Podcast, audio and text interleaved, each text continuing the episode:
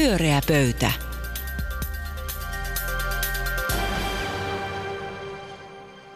Tämä on siis kauden ensimmäinen aihe ja sen takia mä valitsenkin erittäin tärkeän ja painavan aiheen. Nimittäin Suomessa ei jonoteta pelkästään ämpäreitä, vaan Suomessa jonotetaan myös Kimi Räikkösestä kertovaa kirjaa. Sitä on jonotettu kirjakaupoissa siis suorastaan hurmokseen asti ja sitä on myyty jo ainakin 50 000 kappaletta ja painokoneet painavat lisää tätä tuotosta kaikelle kansalle. Siis on mitä ilmeisintä, että ei ole niin, että suomalaiset olisivat yhtäkkiä ryhtyneet rakastamaan kirjallisuutta, vaan on ilmeisesti niin, että suomalaiset rakastavat Kimi Räikköstä.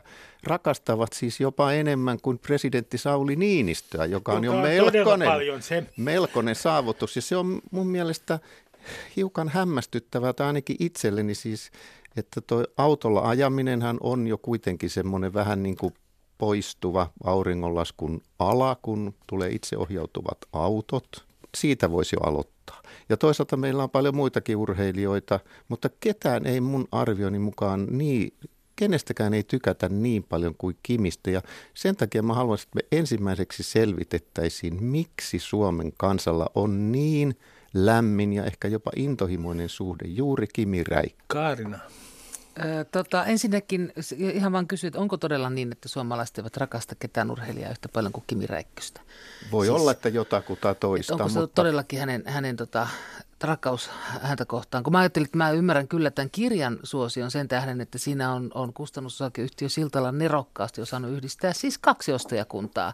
Toisaalta nämä Kimi-henkilöt ja sitten toisaalta ne, jotka rakastavat Hotakaista.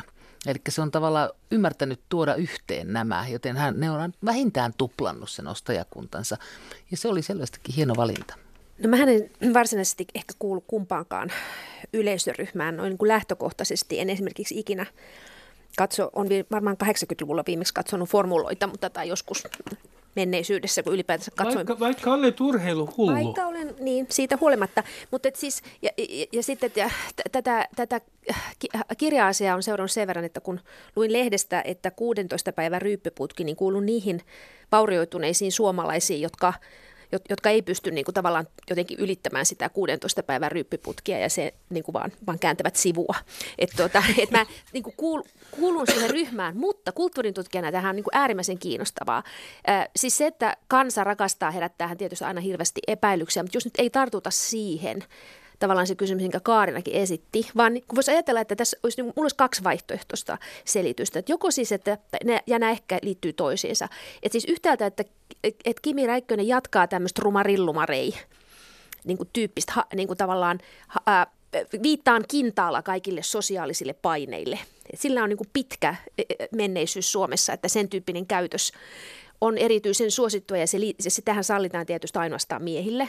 Sanomattakin selvää, mutta että sillä on pitkä historia. Tai sitten voisi ajatella, että se olisi niin kuin universaalimpi tavallaan tämmöinen, kun on paljon niin kuin näitä juttuja siitä, että mitä hän sanoo ja miten hän ei niin kuin tavallaan asettaudu haastatteluissa tämmöiseen vastavuoroiseen tilanteeseen, jossa hän niin kuin jotenkin haluaisi olla myös mieliksi sille vastapuolelle. Eli siis tavallaan se, että hän hämmentää koko ajan niitä, jotka häneen kohdistaa jotain odotuksia, niin hän on vähän tämmöinen niin kuin deadpan-koomikko. Niin kuin Buster Keaton. Näin, näys mun tarjoukset.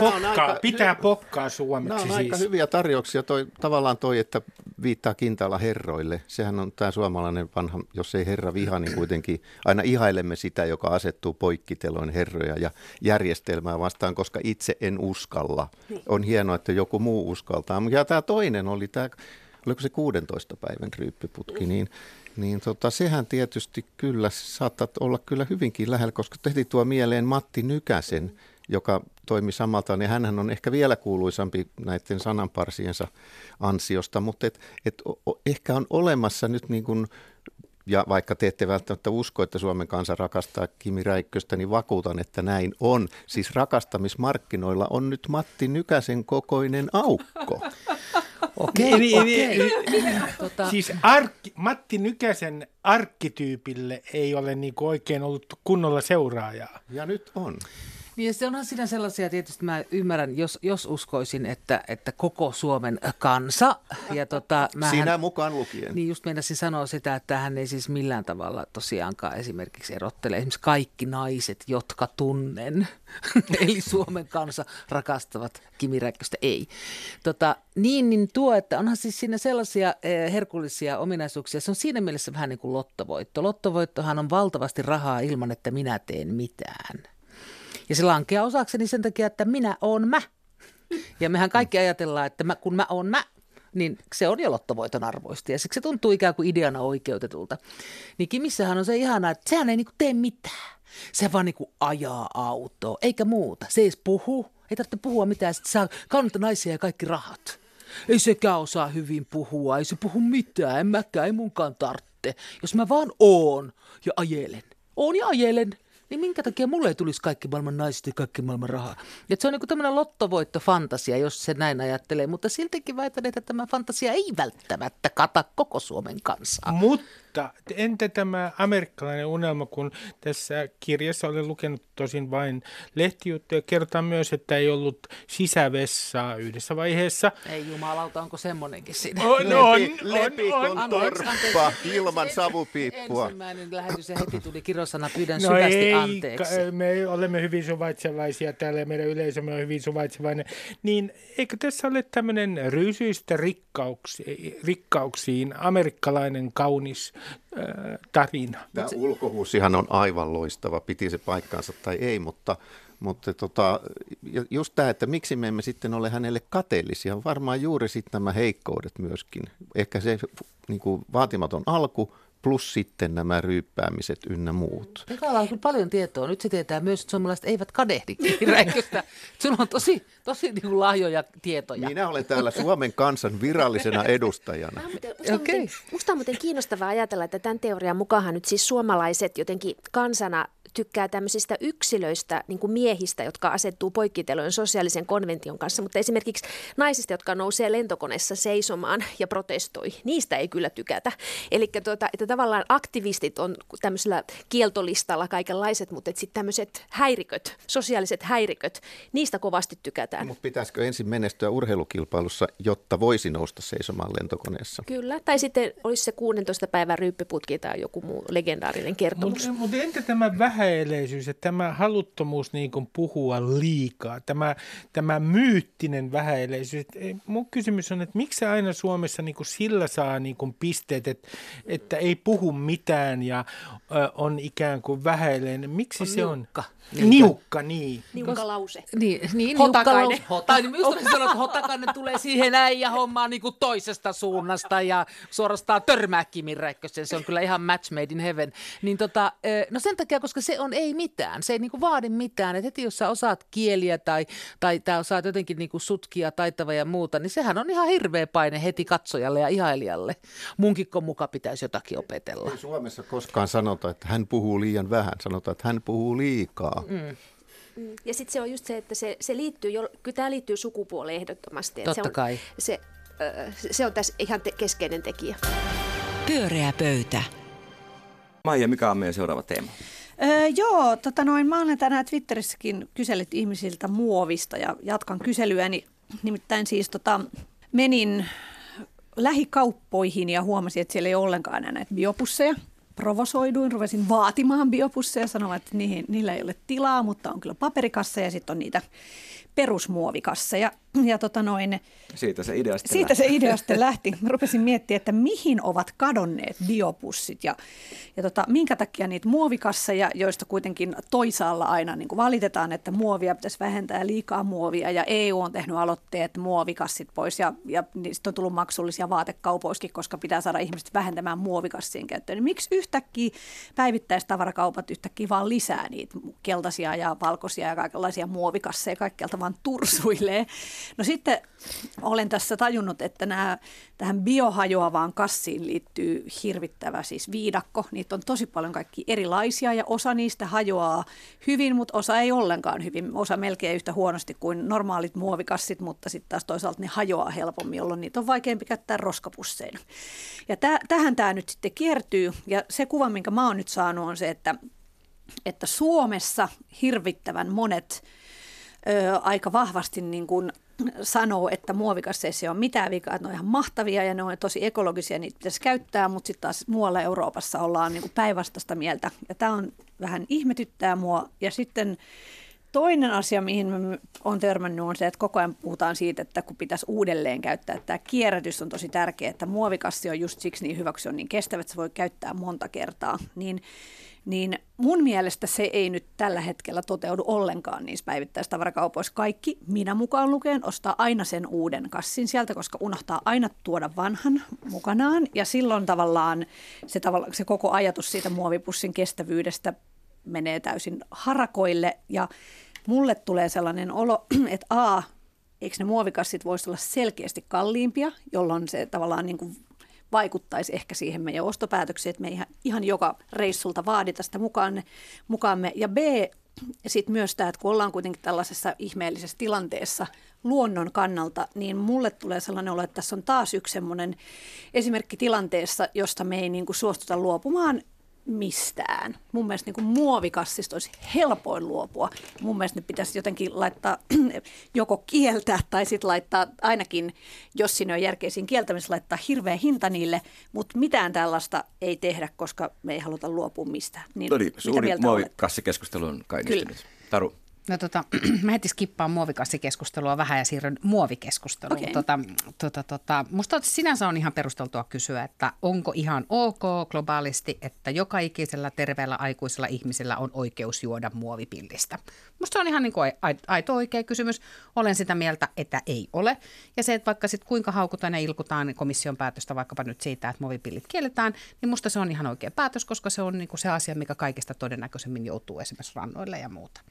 Sen sijaan Sitran Mari Pantsar sanoi kerran yhdessä tilaisuudessa, jossa olin häntä kuulemassa, sanoi mun mielestä tosi hyvin, kun se sanoi näin, että ei muovi ole hyvä tai paha, vaan että niin kuin muovista hyvän tai pahan tekee ihmiset. Et muovissahan on ihan valtavasti hyviä asioita. Me käytetään muovia pakkaamiseen, se on kevyttä. Jos me tuotaisiin tavaroita puulaatikolla, niin se painaisi paljon enemmän. Siinä olisi paljon enemmän niin kuin kustannuksia. Me käytetään se ruoanhävikkiin, kaikkeen tämmöiseen. Muovissa on itse asiassa tosi paljon hyviä asioita. Jotenkin muovin kategorinen niin kuin demonisointi siitä, että se on huono asia, on itse asiassa niin kuin väärin, koska se ei ole, koska muovilla voidaan tehdä ruumiin osia ja vaikka mitä. Kyllä. Ja sen takia jotenkin niin kuin muovi oikeassa paikassa on ihan itse asiassa hyvä asia. No onko muovikassi susta oikea paikka? Joku 50 kassia käyttää suomalainen vuodessa. No siis, kuulemma niin kuin, ja 1500 hongkongilainen. Joo. No varmaan siinäkin on kysymys siitä, että mä oon samaa mieltä Maijan kanssa siitä, että varmaan niin kuin jokainen voi miettiä omia muovikassien käyttöönsäkin. Mutta sitten samaan aikaan on myös niin, että meillä on nyt jo olemassa sellaisia teknologioita, joissa tosiasiallisesti, jos me puhutaan muoviroskasta, niin muoviroska lajiteltuna, talteen otettuna, ne muovikassitkin esimerkiksi lajiteltuna ja talteen otettuna, niistä pystytään niin kuin kiertotalouden erilaisilla menetelmillä tekemään vaikkapa niin kuin polttonesteitä. Ja että mulla on semmoinen mielikuva, että eräs Suomessakin isosti toimiva yhtiö, jolla on niinku strategiaan kirjattu se, että niitä tarkoitus on niinku nimenomaan tehdä kiertotalouden keinoin niinku polttonesteitä tulevaisuudessa, niin se määrä, mitä ne tarvitsisi niinku nimenomaan muoviroskaa, niin vaikka me otettaisiin joka ikinen niinku muovipussi Suomesta ja pistettäisiin se niinku kierrätyksen, niin niillä on 10% silloin siitä niinku tavallaan roskasta tai ikään kuin siitä niinku raaka-aineesta tallella. Että nähdäänkö me muovi niinku raaka-aineena vai nähdäänkö me muovi niinku roskana? No niin, on myöskin niinku valinta. Tällä hetkellä vaan sen kierrätys toimii huonosti. Ja kotitalousjätteestä noin muovipussit on niin 0,2%. Tosiasiallisesti jos siihen saataisiin korjaus, niin mä luulen, että se fiksaisi tätä muoviongelmaa ihan merkittävästi. Se ei nyt tämän Tarun tämmöisen muovin puolustuspuheen jälkeen, niin, Kaarina. Oletko samaa mieltä vai eri mieltä? No ensinnäkin mä oon täysin tottunut ottamaan oman pussukan jo aina joka aamu reppuun. Se on mulle jo ihan tapa, se ei ole mikään ongelma, mutta se on pientä. Se on ihan yksi haile, että onko sillä suomalainen perheäiti sen yhden muoviasiansa kanssa roskiksella, että mihin roskikseen tämä nyt kuuluu. Mähän on siis ruvennut tämmöiseksi ympäristöfundamentalistiksi siinä mielessä, että mun mielestä kaikki pitäisi kieltää saman tien. Oikeasti meidän kulutus on niin käsittämättömän yletöntä, että meille pitää ehdottomasti siis olla jonkun tyyppinen niin kuin kulutusmittari, ja me saamme sitten käyttää, niin kuin me voimme syödä suolalientä loppu vuoden ja yhden kerran lentää, jos näin jos näin valitsemme. Me voimme tehdä omia valintoja, mutta oikeasti tämä meidän kulutus, se on ihan saatana sama. Mitä me, anteeksi en kiroillut, se oli kuuloharha. Niin, se on ihan sama, että mitä tämmöisiä kosmettisia tai pieniä niin kuin tekoja me yritetään tehdä hyvää hyvyyttämme. Mm. Se on sillä tavalla, että koko kulutusta pitää dramaattisesti leikata ja kaikki rahat, mitä vaan ikinä on, pitää antaa niille insinööreille, jotka yrittävät ratkaista ilmastonmuutosta. No mutta esimerkiksi niin kuin tässähän niin kuin oleellisesti tartutaan esimerkiksi insinöörit, jotka yrittää ratkaista sitä, että mitä tämä muovijättely voi tehdä kierrättämällä. Jo, se on vaan liian kallista, sitä ei käytetä. Siis polttoaineita voidaan tehdä nykyään ihan mistä tahansa, se on vaan kalliimpaa kuin perinteinen. Mutta siinä Kaarina oikeasti tämä on pieni suhteessa siihen meidän hiilijalanjälkeen. Et isompi vaikutus tutkimusten perusteella on se, että me syömme vähemmän lihaa ja maitotuotteita. Mutta kato, kun mulle tuli tällainen siellä muovikassikaupassa, rupean kutsumaan töölön Aleppoa, niin muovikassikaupassa. Ei se ole töölön Aleppon vika, että sä aina otat. Kun ne sanoo sulle, että pannaanko pussiin, niin sanoo, että ei. Keltaisia pusseja, Herran Jumala. Niin mikä siinä voisi olla? Niin se voisi olla myös mun mielestä semmoinen tavallaan, tiedän, että yksittäisen, ja etenkin yksittäisen ihmisen pussittomuus ei ole mitään. Jos niitä ei olisi siellä, tai jos ne maksaisi 5 euroa pussi, niin se rupeaisi olemaan jo jotain. Mutta kaikista isoin se kuin tavallaan sille hiilijalanjäljelle tai muoviroskalle tai millekään, niin siinä voisi olla tämmöinen niin kuin psykologinen vaikutus siihen, että muutetaan joku yksi asia, joka on se, että aina otan sen. Ja siis kun mä tiedän tämän siitä, että mä oon itse se, joka aina ottaa silleen pakonomaisesti. Mä en muista ottaa sitä. Ja minä haluan jokaiseen kerrostalon lähiöön keskuskeittiön, josta jokainen kotiin tullessa saa hakea ämpärillä kasvisruokaa, koska se on kaikkein järkevintä ja ekologisinta. No mä haluaisin, että jokaisessa taloyhtiössä olisi nimenomaan muovijätteen keräyspiste, johon saataisiin muovijätteet kerättyä ja sitä kautta fiksusti uudelleen kiertoon. Ja sitten se, mistä me ei myöskään tiedetä, nämä biohajoavat pussien viidakko, joka on niin kuin aivan kukaan ei voi tietää, niin se on vaikea sanoa, onko se hyvä vai huono. Niin tosi kukaan ei tiedä, onko se hyvä vai huono. Sitten osa syyttää kaikkia biojätepusseja niin kuin viherpesutuotteiksi ja tämä on aivan niin kuin sekaisin tämä koko juttu. Pyöreä pöytä. Anu, mikä on meidän seuraava teema ilmastoliitto? Siis kuten sanottua, maanantaina julkistettiin, käyttäisin sanaa veret seisauttava ilmastopaneelin raportti. Sitähän media seurattiin, koska se oli, tiedettiin jo etukäteen, että se tulee maanantai-aamuna. Yöllä alkoi erilainen live-seuranta. Nyt meillä on ollut pari päivää tämmöistä poliitikkokommenttia lehdissä, live-seurantaa. Ja mun ikään kuin se kysymys, mistä mun mielestä meidän pitää tänään aloittaa, on se, että mitä te ennustatte, että tapahtuu.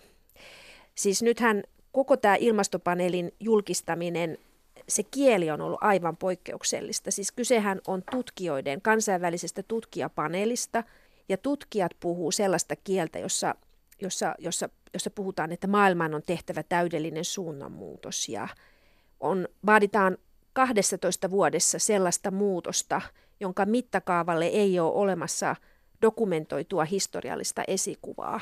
Professori Markku Ollikainen, joka on ympäristöekonomian professori Helsingin yliopistossa ja Suomen ilmastopaneelin puheenjohtaja, niin hän sanoi, että olen paatunut ja kokenut, mutta olen järkyttynyt. Ja hän viittaa silloin siihen, että mitä tuoreet laskelmat kertoo siitä, että jos ilmastopolitiikan tavoitteeksi asetetaan niin kuin 2 asteen muutos tai 1,5 asteen muutos, että minkälaisista eroista, minkälaisista vaikutuseroista on tässä haarukassa kysymys, että pyritäänkö 1,5 asteeseen vai pyritäänkö 2. Ja Suomenhan tavoitteet on tunnetusti tuunattu siihen 2. Ja tavallaan se dramaattinen kieli, mitä tutkijat käyttää, niin mä pidän itse tutkijana tätä täysin poikkeuksellisena tilanteena. Mistä se johtuu? Ovatko he niin epätoivoisia, että mitään ei muuten tapahdu? Sen takia, että ne tutkimustulokset on niin dramaattisia. Mitä tarkoittaa se? Et mikä on se skaala, mistä nyt puhutaan? Niin kun mun kysymys teille on se, että miten, mitä tapahtuu seuraavaksi, kun me kohdataan jotain näin pysäyttävää? Tommi Parkkonen kirjoitti Iltalehteen näkökulmakolumnin siitä, että me saatiin kuulla, että kaikki poliitikot on järkyttyneitä, mutta faktisesti eilen tiistaina eduskunnassa käsiteltiin hallituksen esitystä, jossa kevennetään autoiluverotusta. Ja nyt niin kun vaikuttaa myös siltä, että kun eri puolueiden puheenjohtajat ottaa kantaa niin kun ihan konkreettisesti, heiltä pyydetään, että mitkä 3 tekoa ja näin, niin aika monen puoluejohtajan ehdotukset on sitten kuitenkin sellaisia, että olemme oikealla tiellä ja itse asiassa muiden pitäisi tehdä enemmän, tai että ei ole, niin kuin, onko meillä kriisitietoisuutta? Niin. Jotenkin nyt vähättelemättä ollenkaan Suomen vastuuta tässä, mä mietin kansainvälistä kuviota ensimmäisenä, että olisiko sellainen mahdollisuus, että tässä tapahtuisi jotain, koska mun mielestä siis Yhdysvaltain vetäytyminen Pariisin ilmastosopimuksesta, sehän tapahtui aivan katastrofaalisella hetkellä, jolloin meidän niin kuin ilman muuta pitäisi tehdä jotain. Voisiko olla sellainen mahdollisuus, että tällainen raportti, joka paljastaa asioiden vakavuuden, tämän niin kuin kehityksen, koska kehitys on ollut nopeampaa vielä tämä lämpeneminen. Ja vaikka ei siinä mitään uutta ollut, se on nopeampaa. Ei siinä uutta, mutta kuitenkin ehkä nämä niin kuin ihan viime vuodet on näyttäneet, että kovaa mennään. En ole välttämättä hirveän optimistinen, mutta ajattelen kuitenkin, että voisiko tämä olla sellainen käänne, yhdistettynä ehkä siihen, että Trump ottaisi nokkiinsa tuolla sitten välivaaleissa nyt, ja se ilmasto vähän siellä muuttuisi. Hän niin kuin perääntyisikin tästä, koska onhan se katastrofaalista, että siellä on sellainen raportti pöydällä, jossa todetaan, että tälle ei voi mitään tehdä ja se on niin kuin liian kallista. Se on vaan se talous. Ja ilmankin Yhdysvaltoja voidaan toki edetä, mutta se, että Kiinan jälkeen toiseksi suurin ja niin kuin per pää melkein suurin saastuttaja on joukosta poissa. Kyllä se niin kuin heikentää sitä rintamaa hirveästi. Minä puhun nyt kyynikkona ja myönnän, että olen tässä suhteessa kyynikko. Ensinnäkin nyt Sipilä kutsuu kaikki pyöreän pöydän äärelle ja sanoo, että pitää tehdä... Eli tämän pöydän äärelle. Joo, kyllä. Hänellä on oma... Ei, luojan kiitos, hänellä on oma pyöreä pöytänsä. Ja sitten sanotaan, että tehdään pitkäjänteisesti politiikkaa, oikein hyvä, oikein kiva. Mutta kun meille tulee seuraava taloudellinen laskusuhdanne, niin silloin me näemme, kuinka suuri asia tämä ilmastonmuutos itse asiassa on poliitikoille. Nythän taloudessa menee hyvin. Ja mä sanon, että tämä koskee myös äänestäjiä. On käsittääkseni ollut nähtävissä, viittaan muistaakseni Evan tutkimukseen, että silloin kun taloudessa menee niin kuin huonommin, niin tietenkin muut asiat tulee prioriteetiksi. Ihmisten mielissä niillä on suurempi merkitys, siis toisin sanoen taloudellisella toimeentuloa. Ja sitten mä vielä kysyn, että voi olla hyvin, että poliitikot yrittävät nyt niin kuin ikään kuin pidentää aikahorisonttia ja katsoa pitkälle. Mutta kuinka pitkälle katsoo keskimääräinen suomalainen äänestäjä? Se on hyvä kysymys. Niin missä on sellainen populaatio, joka on aina miettinyt niin kuin jokaisessa vaaleissa seuraavia sukupolvia? Eipä ole hirveästi näkynyt. Sä oot vähän niin kuin samaa mieltä kuin Ylioppilaslehden Pekka Torvinen, joka kirjoitti, että itku on ilmastoasioissa kohta ainoa toivomme. Että jos puhutaan siis, että tulevaisuus on kuitenkin, se mikä tekee tästä niin kuin ilmastoraportista hurjaa luettavaa ja minkä takia täytyy käyttää isoja sanoja on se, että me puhutaan niin kuin asioista, jotka ei enää olekaan jossakin erityisen kaukana, vaan ne voidaan ajatella, että nyt syntyvät lapset, nyt pienet lapset, niin heitä koettelee tämä, että äärisäät koettelee jo ehkä, niin kuin, en tiedä meitäkin jossakin määrin, mutta erityisesti niin kuin meidän niin kuin parikymppisiä, kolmekymppisiä, että heidän elämässään ne on ihan realiteetti. Ne puhutaan asioista mannerjäiden sulaminen, merenpinnan nousu, golfvirran häiriintyminen, nälänhätä, yhteiskuntien romahtaminen. Me puhutaan ilmastopakolaisuudesta, joka on jo totta. Mutta nämä kaikki ilmaston niin kuin murheet ja dystopia on tuttua. Että se, mitä nyt tarvittaisiin, on varmaan se, että yli sen 4 vuoden vastuujakson jälkeen lähettäisiin kantamaan jotakin yhteisvastuuta. Mielestäni millään puolueella ei ole tässä ihan puhtaat jauhot pussissa. Voitaisiko me olettaa poliitikoilta sitten tässä semmoista proaktiivista roolia, että ne tavallaan tekisi enemmän kuin äänestäjät heiltä vaatii? Se on hyvä ajatus. Tai ehkä tämä kannattaa myydä suomalaisille äänestäjille niin, että nimenomaan korostaa ilmastopakolaisuutta, koska jos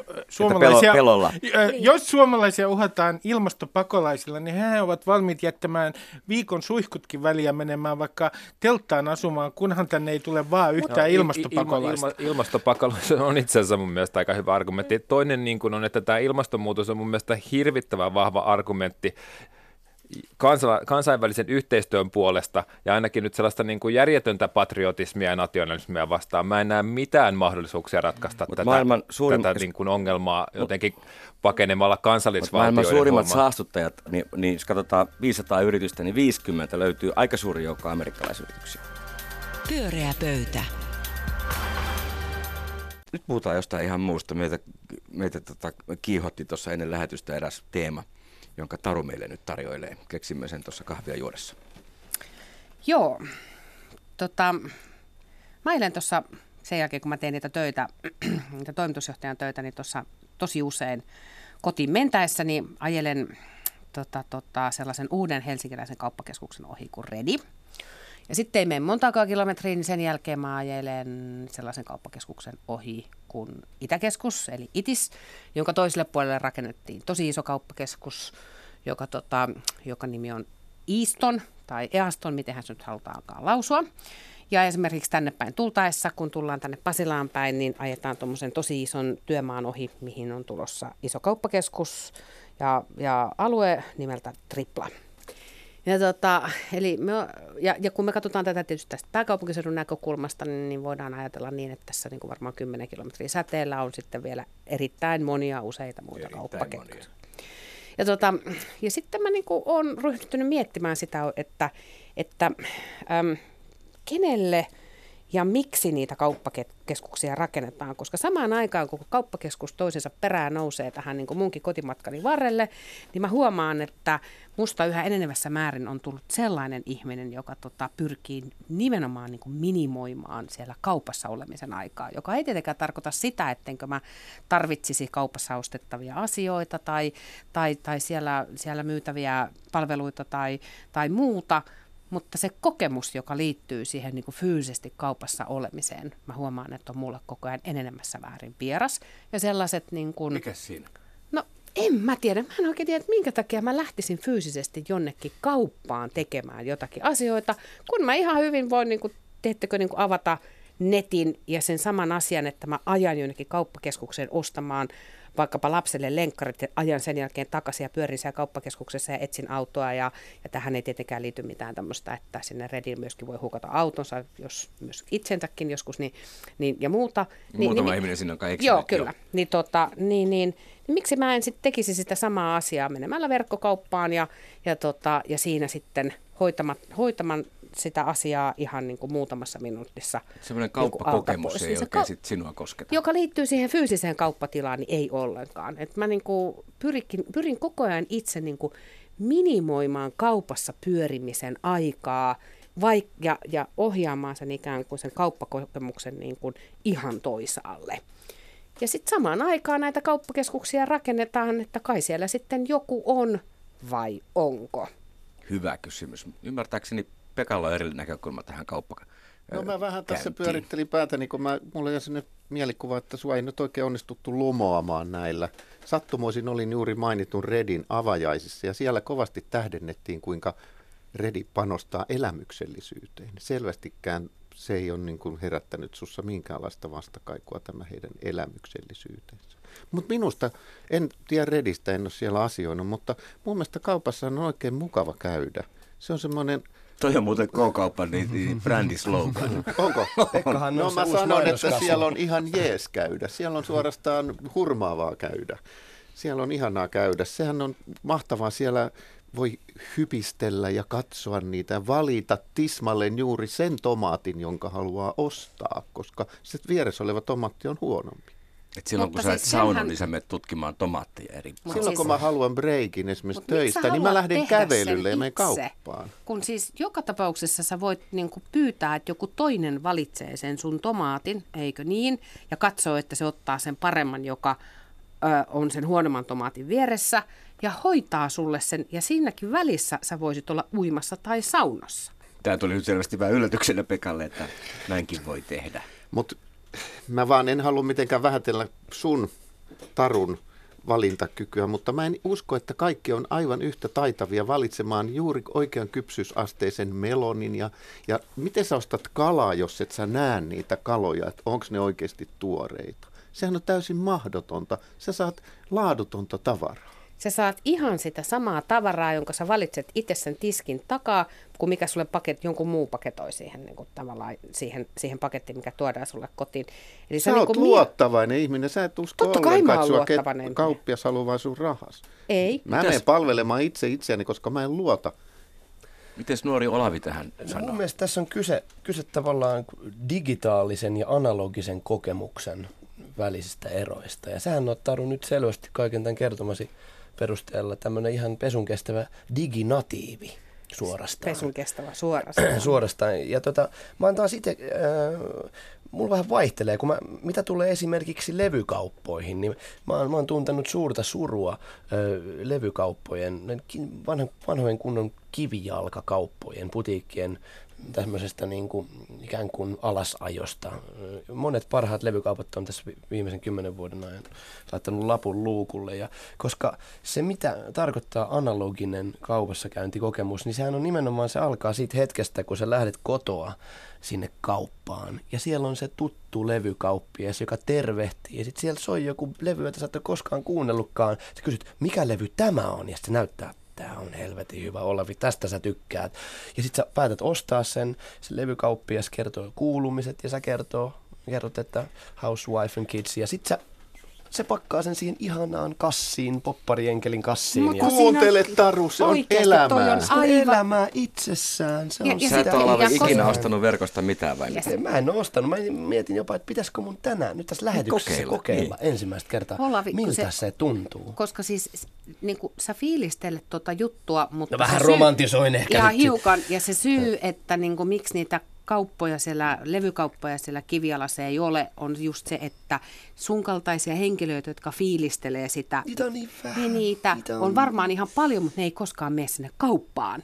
Niin, ja sen takia se bisnes lakkaa pyörimästä. Ja sitten se oikeassa, siis siellä oikeassa maailmassa... Tällä hetkellä ihmiset kyllä ostaa kaupoista paljon vielä, mutta vähitellen. Sitten siellä oikeassa elämässä, niin kuin tavallaan kun me mennään Prismaan, niin ei siellä Prismassa ole ketään tuttua töistä. Ei siellä ole edes yhtään ihmistä niin kuin lähimaillakaan. Mutta asuin tuossa Albertin kadulla, niin meillä lähikaupassa oli aivan ihana Oskari Pohjanmaalta kauppias, joka aina iloisesti tervehti. Ja välillä joskus sen äitikin oli leipomassa pullaa, kun se kauppa täytti 2 vuotta. Niin tämmöiset kokemukset on semmoisia, jotka jollain tavalla pelastaa koko päivän. Marketissa niin kuin tuntitolkulla sen takia, että sä yrität niin kuin miettiä, että missä täällä on niin kuin säilytyt ananakset, eikö niin?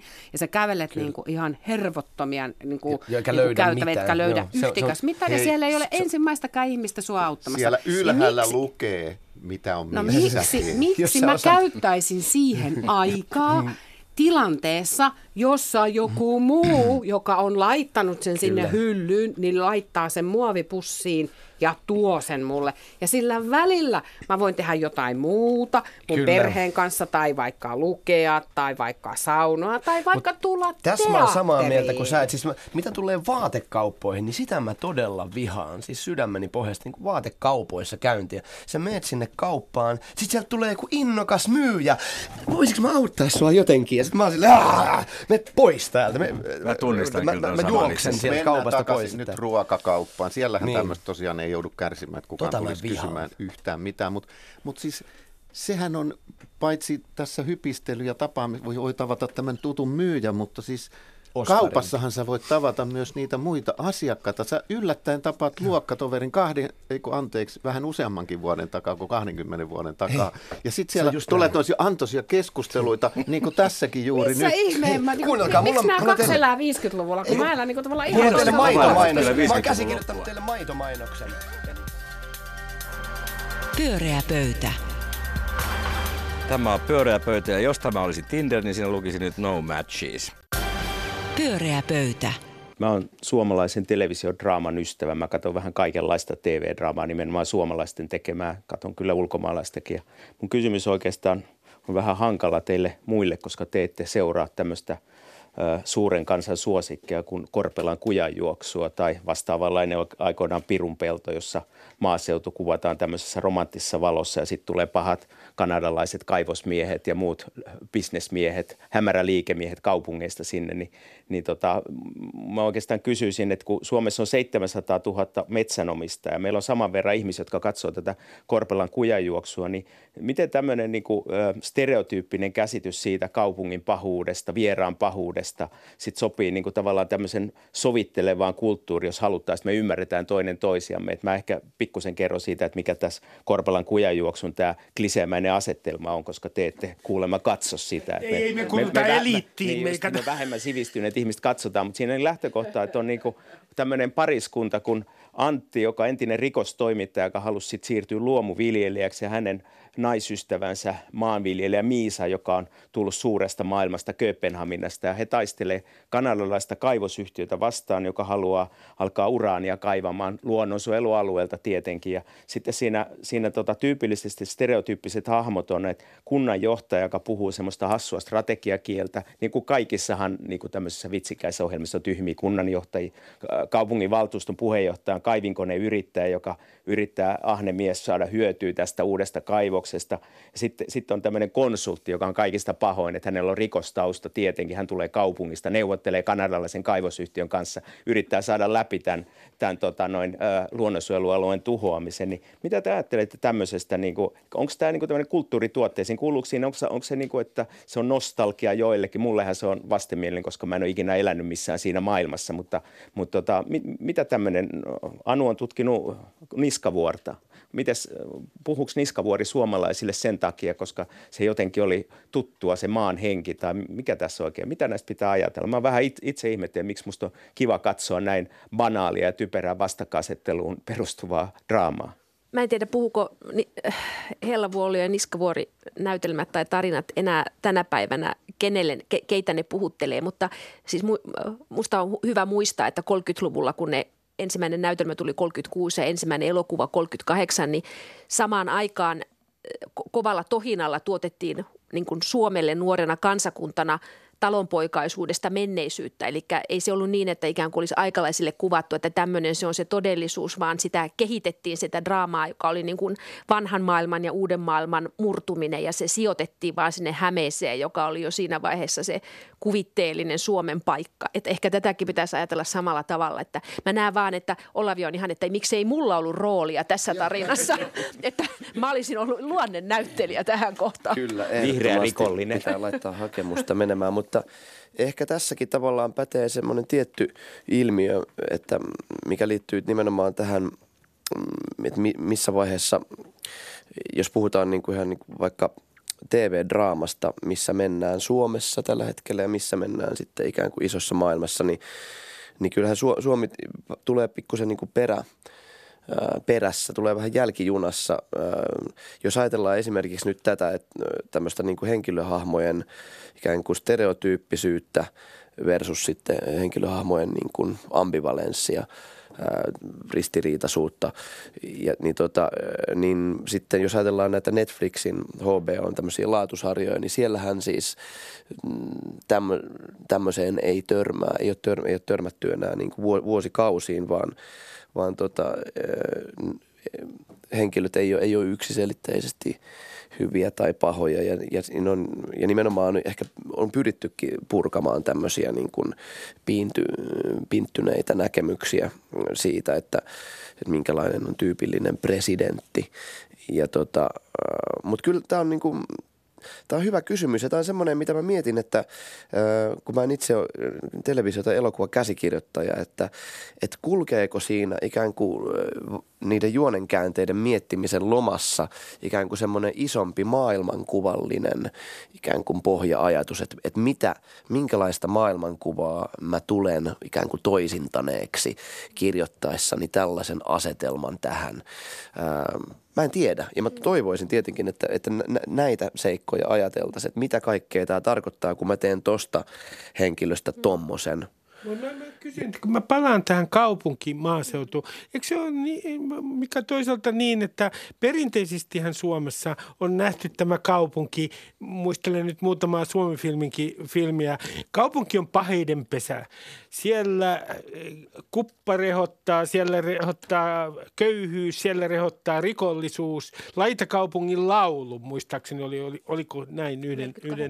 Kyllä, yhden filmin nimi. Mitäs pahaa siinä on, että kaupunki tällä tavalla kuvataan ja että meillä on nostalginen kaipuu siihen maaseudun viattomuuteen?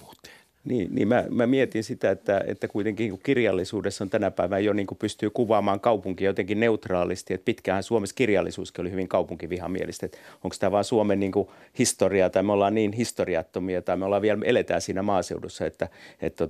Ja kyllähän niin kuin just suomalainen elokuva, musta Syntinen Jolanda ja Sokea Andreas on ihan parhaita tämmöisiä elokuvia kaupunkiongelma. Mutta te puhutte nyt siis 40-luvusta, että onhan tässä kuitenkin, mutta että, musta, jos palataan siihen alkukysymykseen, niin onhan tässä joku joku siis sellainen ajatus, että se on niin kuin sellainen yhteisö, että katsotaanhan me paljon brittisarjojakin, niin kuin BBC-tuotantoja, jotka sijoittuu johonkin niin kuin pieneen kylään tai pieneen kaupunkiin ja siitä saadaan ikään kuin sellainen ajatus mikrokosmoksesta, josta koko maailma on läsnä. Ja silloin siitä helposti niin kuin tulee sellaista aika niin kuin, että ne vastakkainasettelut on kovia. Sittenhän se on tavallaan se laatu tulee just siitä, että kuinka sävykkäästi ja kiinnostavasti sitä draamaa pystytään käsittelemään. Mutta että siihenhän se ei ole tavallaan kaipuuta välttämättä maaseutuun, vaan että se on se kulttuurinen mielikuvitus, että me pystytään käsitteellistämään maailman ristiriidat jotenkin hallitun muodon kautta. Voisiko tämä olla myös niin, että meillä ei sallita tämmöistä niin kuin kritiikkiä yrittäjyyttä ja yrittäjiä kohtaan, mutta tämmöisen draamaa voi rakentaa pimeitä liikemiehiä ja muita tämmöisiä. Mutta toisaalta mä muistan semmoinen niinku ajatus siitä, mikä on niinku tyypillistä näille, että tavallaan business on jotenkin likasta ja sitten on olemassa se puhdas luonto, niin kyllä siinä on jotain mun mielestä tosi vastenmielistä. Mulla on tuttu konsultti, joka ei voi sanoa olevansa konsultti sen takia, kun konsultti on jotain kauhean likasta ja musta siinä on niinku, musta se on kohtuutonta. En tykkää siitä. Ylipäätään siis toi, mikä liittyy nimenomaan tähän tavallaan, että minkälaista maailmankuvaa representoidaan, niin jotenkin jossain vaiheessa havahduin siihen, kun on sitten vaikka mulla ei ole telkkariin, niin sitten mä katson kuitenkin näitä sarjoja tuolta suoratoistopalveluista. Niin sitten jotenkin jossain vaiheessa mä havahduin siihen, että näissä on kaikissa niin kuin tosi synkkä maailmankuva. Semmoinen tosi lähes nihilistinen maailmankuva. Semmoinen, että kaikessa on kyse pelistä. Kaikessa on kyse niin kuin pelaamisesta ja niin kuin survival of the fittest. Sillä tavalla, että miten hyvä sä oot pelaamaan sitä peliä, niin sen paremmin sä pärjäät. Ja kaikella on niin kuin hinta. Sä pystyt ostamaan kaiken ja tavallaan niin kuin mikään ei ole pyhää. Missään ei ole enää puhdassydämisiä tarinoita valoisesta maailmasta. Niitä minä kovasti tästä kaipaan. Tilaus sisään. Niin. Mutta Olavi, jos sun pitäisi muuttaa joku sellainen stereotypia, rikkoa joku sellainen stereotypia, mikä on suomalaisessa elokuvassa ja draamassa, niin mikä se olisi? No, roolihaamojen suhteen. No roolihaamojen suhteen, no kyllä se ylipäätään semmoinen niin kuin kyseenalaistaminen tavallaan. Nythän esimerkiksi, no semmoinen iso tavallaan muutos, mikä nyt on nähtävissä, on, mitä on paljon puhuttu, niin kuin, että minkälaisia naisrooleja on. Että onko ne tavallaan ikään kuin omatoimisia, vahvoja naisrooleja, jotka ei ole pelkästään niin kuin toiminnan kohteita, vaan toimijoita. Niin se on musta semmoinen ilahduttava muutos, mikä on tulossa ja tapahtumassa. Pyöreä pöytä. Huomasitteko, että nyt Time-lehden vuoden henkilö oli Jamal Khashoggi, tämä toimittaja, joka paljasti Saudi-Arabian hallinnosta kriittisiä asioita ja murhattiin Saudi-Arabian Istanbulin konsulaatissa lokakuussa. Ja samalla sitten oli ensimmäinen kuollut henkilö Timen kannessa ja ensimmäistä kertaa pitkiin aikoihin myöskin niin kuin vainotut journalistit ovat vuoden henkilönä perinteessä, joka on alkanut jo 1927, niin mitä ajatuksia tämä teistä herätti? Mitä tulee mieleen, Pekka? No mulle ensimmäisenä kyllä tulee mieleen, että nämä Time-lehden vuoden henkilöt ovat siis olleet tämmöisiä perinteisiä vähän niin kuin suurmiestyyppisiä tai suurnaistyyppisiä ihmisiä. Ja mulle tulee kyllä mieleen, että hienoa, että tässä on tämmöinen niin kuin ihmisen kokoinen ihminen ja, totta. Ja joku, joka... No, mä en tiedä hänen tekojaan, mutta ilmeisesti nyt ei ole tehnyt pahaa kenellekään. Useinhan nämä suurmiehet ja naiset tuppaa tekemään myös pahaa sen mahdollisen hyvän ohessa. Että oikeastaan kun tätä miettii, niin mä oon suorastaan liikuttunut. Eli hyvä valinta, niin minustakin. Mika? No, tietysti vapaan lehdistön puolesta kannattaa kampanjoida, mutta kyllä siellä on ollut Time-lehdillä aikoinaan sankarina myös pienmiehiä. Vuonna 2006 oli You, eli sinä. Silloin oli sosiaalinen media, oli se niin vuoden ilmiö. Muistan, peilintapainen kansi vielä. Näin itsesi siinä. Kyllä siellä on, mutta ne nostaa jonkun aina ajan ilmiön esiin ja varmaan tämä on yksi. Ja Mark Zuckerberg on ollut. Kyllä, mutta tärkeä ajan ilmiö ja hienoa, jos puolustaa vapaata lehdistä. Siis murha on ajan ilmiö. Kyllä. Joo, siis nimenomaan, että ihmisen kautta ilmiöönhän siinä on aina menty ja siinä mielessä tämä ilmiö on niin kuin vapaa lehdistö ja erityisesti se, miten sitä on ruvettu vainoamaan ympäri maailmaa, siis paitsi murhaamalla, niin myös ihan niin kuin sanojen tasolla. Että just tietysti niin kuin muun muassa Donald Trumpin nämä niin kuin hyökkäykset ja tavallaan sitä, että viedään vapaalta lehdistöltä uskottavuutta, niin se on aika iso asia, musta aika merkittävä asia tässä ajassa, niin varmasti sen takia oli hyvä. Puolustamisen arvoinen. Donald Trump oli muuten yksi ehdokas vuoden henkilöksi, mutta hän ei nyt tällä kertaa sijoittunut. Mutta Mika, mikäs meillä on seuraava teema? Meillä on pyöreässä pöydässä yleensä tapana ottaa joku ihminen hyökkäyksen kohteeksi. Ollaan kritisoitu Putinia, Trumpia, Niinistön vauvaa ja mitä siellä on, Juha Sipilää, Matti Vanhasta. Yleensä kepulaisia on kritisoitu, Timo Soinia on paljon kritisoitu. Ajattelin tänään ottaa kohteeksi ihmisen, joka voi vastata tähän syytökseen, eli toimitusjohtaja Pauli Aalto-Setälä ilmoitti viikko sitten, että hän luopuu Facebookin käytöstä ja se on tavallaan niin kuin sosiaalisessa mediassa mun kuplassani kerättänyt sellaisen kysymyksen, että onko nyt eliitti kuplautumassa omaan sfääriinsä, kun irtisanoutuu koko kansan Facebookista.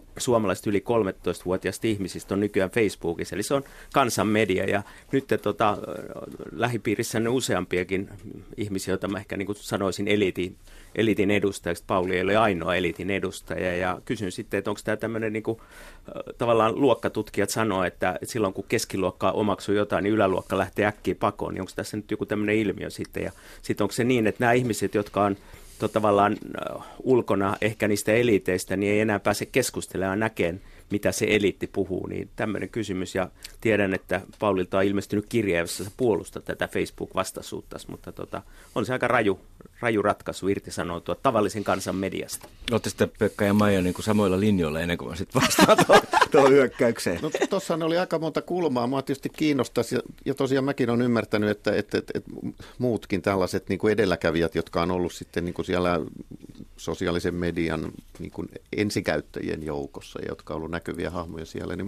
muutkin ovat sitten luopuneet. Niin mikä se motiivi on? Että mä oon jotenkin ymmärtänyt, että se perustuu kuitenkin siihen, että nämä yhtiöt on niin kuin ilmeisen todistetusti, muun muassa Facebook, niin jollain tavalla epäluotettava muun muassa tietojen suojelijana ja käyttäjänä. Että se on ollut yksi ponnin ja tietysti toinen mulla tulee mieleen, että aikans kutakin, että eikä nyt kukaan koko ikänsä jaksa sinne jotain tunkea pieniä ajatuksia, että täytyy keksiä jotain muuta tekemistä. Mutta tämä oli mielenkiintoinen kyllä tämä Mika vähän yhteiskunnallisempi näkemys, että niinhän se aina todella käy, että kun on joku muodikas asia, niin edelläkävijät lähtee sieltä heti pois, kun rahvas ja tavallinen kansa on tullut, että se saattaa olla, että tahtomatta ja ajattelemattaankin nämä ihmiset tekee juuri niin, ja mua siinä tapauksessa kiinnostaa, että mihin he menevät ja mitä he tekevät seuraavaksi. Joo, mutta Paulin häiriökirja, jossa tosiaan muun muassa Facebookia ja Googlea kritisoidaan, musta tosi kiinnostava ja hieno teos, lukekaa se. Ja siitä tietysti tajuaa hyvinkin, että miksi ihminen haluaa tehdä noin.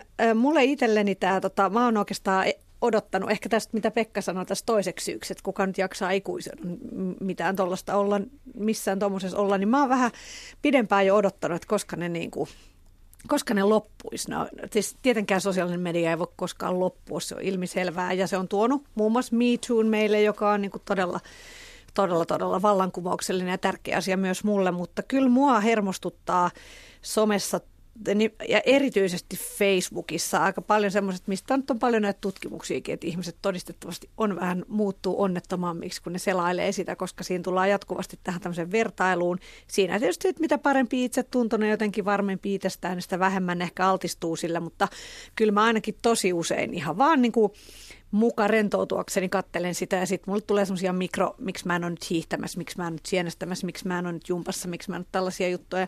Ja se kyllä se mun mielestä, musta se ei monipuolista mun ajattelua, vaan se niinku huonontaa sitä. No, mutta sitähän muuten tutkimuksiakin, että se kaikukammiohan on siinä, mikä toimii. Niin, jos puhutaan, että hylkää suuren joukon, niin 3 miljoonaa suomalaista muuten ei käytä Facebookia. 5 miljoonaa ei käytä Twitteriä. Että kyllä meitä on muitakin, jotka siellä ei ole. Ja Pekka ei ole ollut siellä koskaan. Että ei tässä varmasti ihmisiä hylätä, mutta sen yhtiön mä hylkään kyllä. Mä en luota Facebook Inc.-nimiseen yhtiöön, joka hallitsee maailman suurinta mediaa, jolla on 2 miljardia käyttäjää, joka on jäänyt kiinni useista petoksista, valheista, 50 miljoonaa ihmisen henkilökohtaisen tiedon myynnistä, väkivaltaisten sivustojen rakentamisesta ja ylläpidosta, on osana Trumpin kampanjassa ja on osana Brexitissä ja tällä hetkellä Pariisin kaduilla niin foorumina. He ei ole enää kenenkään hallinnassa. Se on varmaan se mun pääsyy. Niin. No mä oon aina ollut epäluuloinen ja kenties jopa vainoharhainen näiden viestimien ja areenoiden suhteen, että aina lähtenyt siitä, että mitään sellaista, mitä ei halua kaikkien tietävän ikuisesti, niin ei kannata sinne laittaa, että onhan siinä Facebookissakin monta käytännöllistä puolta, se sopii joihinkin asioihin oikein hyvin, että miksi se pitää sitten kokonaan hylätä välineistöstä, niin sitä mä en oikein ymmärrä, että voihan sitä käyttää niin kuin tarkoituksenmukaisesti ja kohtuullisissa määrin. Voi, jos argumentti olisi vaikka se, että haluaa vähentää sen käyttöä, niin kuin Maija kuvasi, joka aika moneltahan se varastaa ajan, että ihmiset käyttää Facebookissa aikaa yhtä paljon kuin syömiseen, niin se on aika niin kuin iso uhraus ajalta, mutta mun argumentti oli luopua siitä yhtiöstä. Mä en halua olla mukana siinä sen toiminnassa. Se on aika vaatimaton. Mä tiedän, että Mark Zuckerberg ei kauheasti pelästynyt siitä mun lähdöstäni. Mä toivon, että meitä tulee lisää. Voi olla, että se pelästyykin, koska mielipide vaikuttaa. Mutta mä mietin sitä, kun Zadie Smith-niminen kirjailija on sanonut joskus, että hänen mielestään taiteilijoiden ei pitäisi olla somessa, esimerkiksi Facebookissa, koska sulle ei ole hyväksi tietää, mitä ihmiset sinusta ajattelee ja muuten rupeat miellyttämään heitä ja se huonontaa taidettasi. Ymmärrän sen erittäin hyvin sen pointin. Aika hyvä pointti sekin. Joo. Kyllä.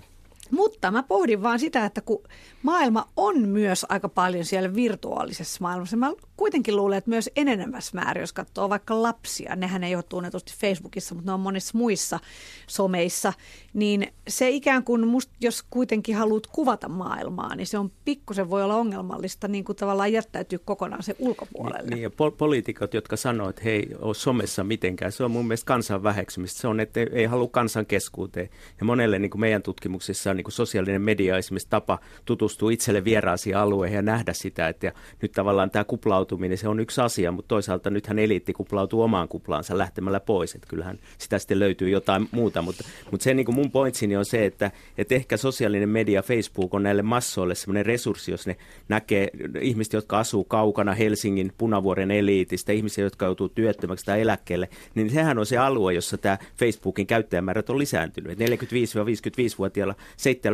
7% viime vuonna on lisääntynyt Facebookin käyttö. Mutta eikö totta, että eihän siellä ole olemassa semmoista yhteistä Facebookia tai yhteistä toria, missä me kaikki keskustellaan keskenämme, vaan erittäin niin kuin fragmentoituneita algoritmin niin kuin määräämiä ryhmiä. Niin, se meidän siis, uutisfiidi ei ole omassa hallinnassa. Niin ja se on se, että mikä se nyt on siellä kaveri, satut olemaan, niin se muokkaa tietenkin sen, että ei ole olemassa. Se on ihan totta, ei ole mitään Facebookia, on vaan olemassa joku ihmisporukka, joka sinne työntää. Monta pientä ryhmää, monta kaikukammiota, siitä on paljon tutkimuksia. No kyllä, mutta sitä voi käyttää siis siihen, mitä haluaa. Mutta mä tuohon Paulin argumenttiin haluaisin kysyä, kun sanot, että sä oot niin kuin yhtiötä vastaan, niin kyllä mä niin kuin, onko mä nyt edelleen sitten vainoharhainen, mutta että mihinkä yhtiön tai suuryhtiön tässä maailmassa nyt sitten voi sen enempää luottaa kuin Facebookiin.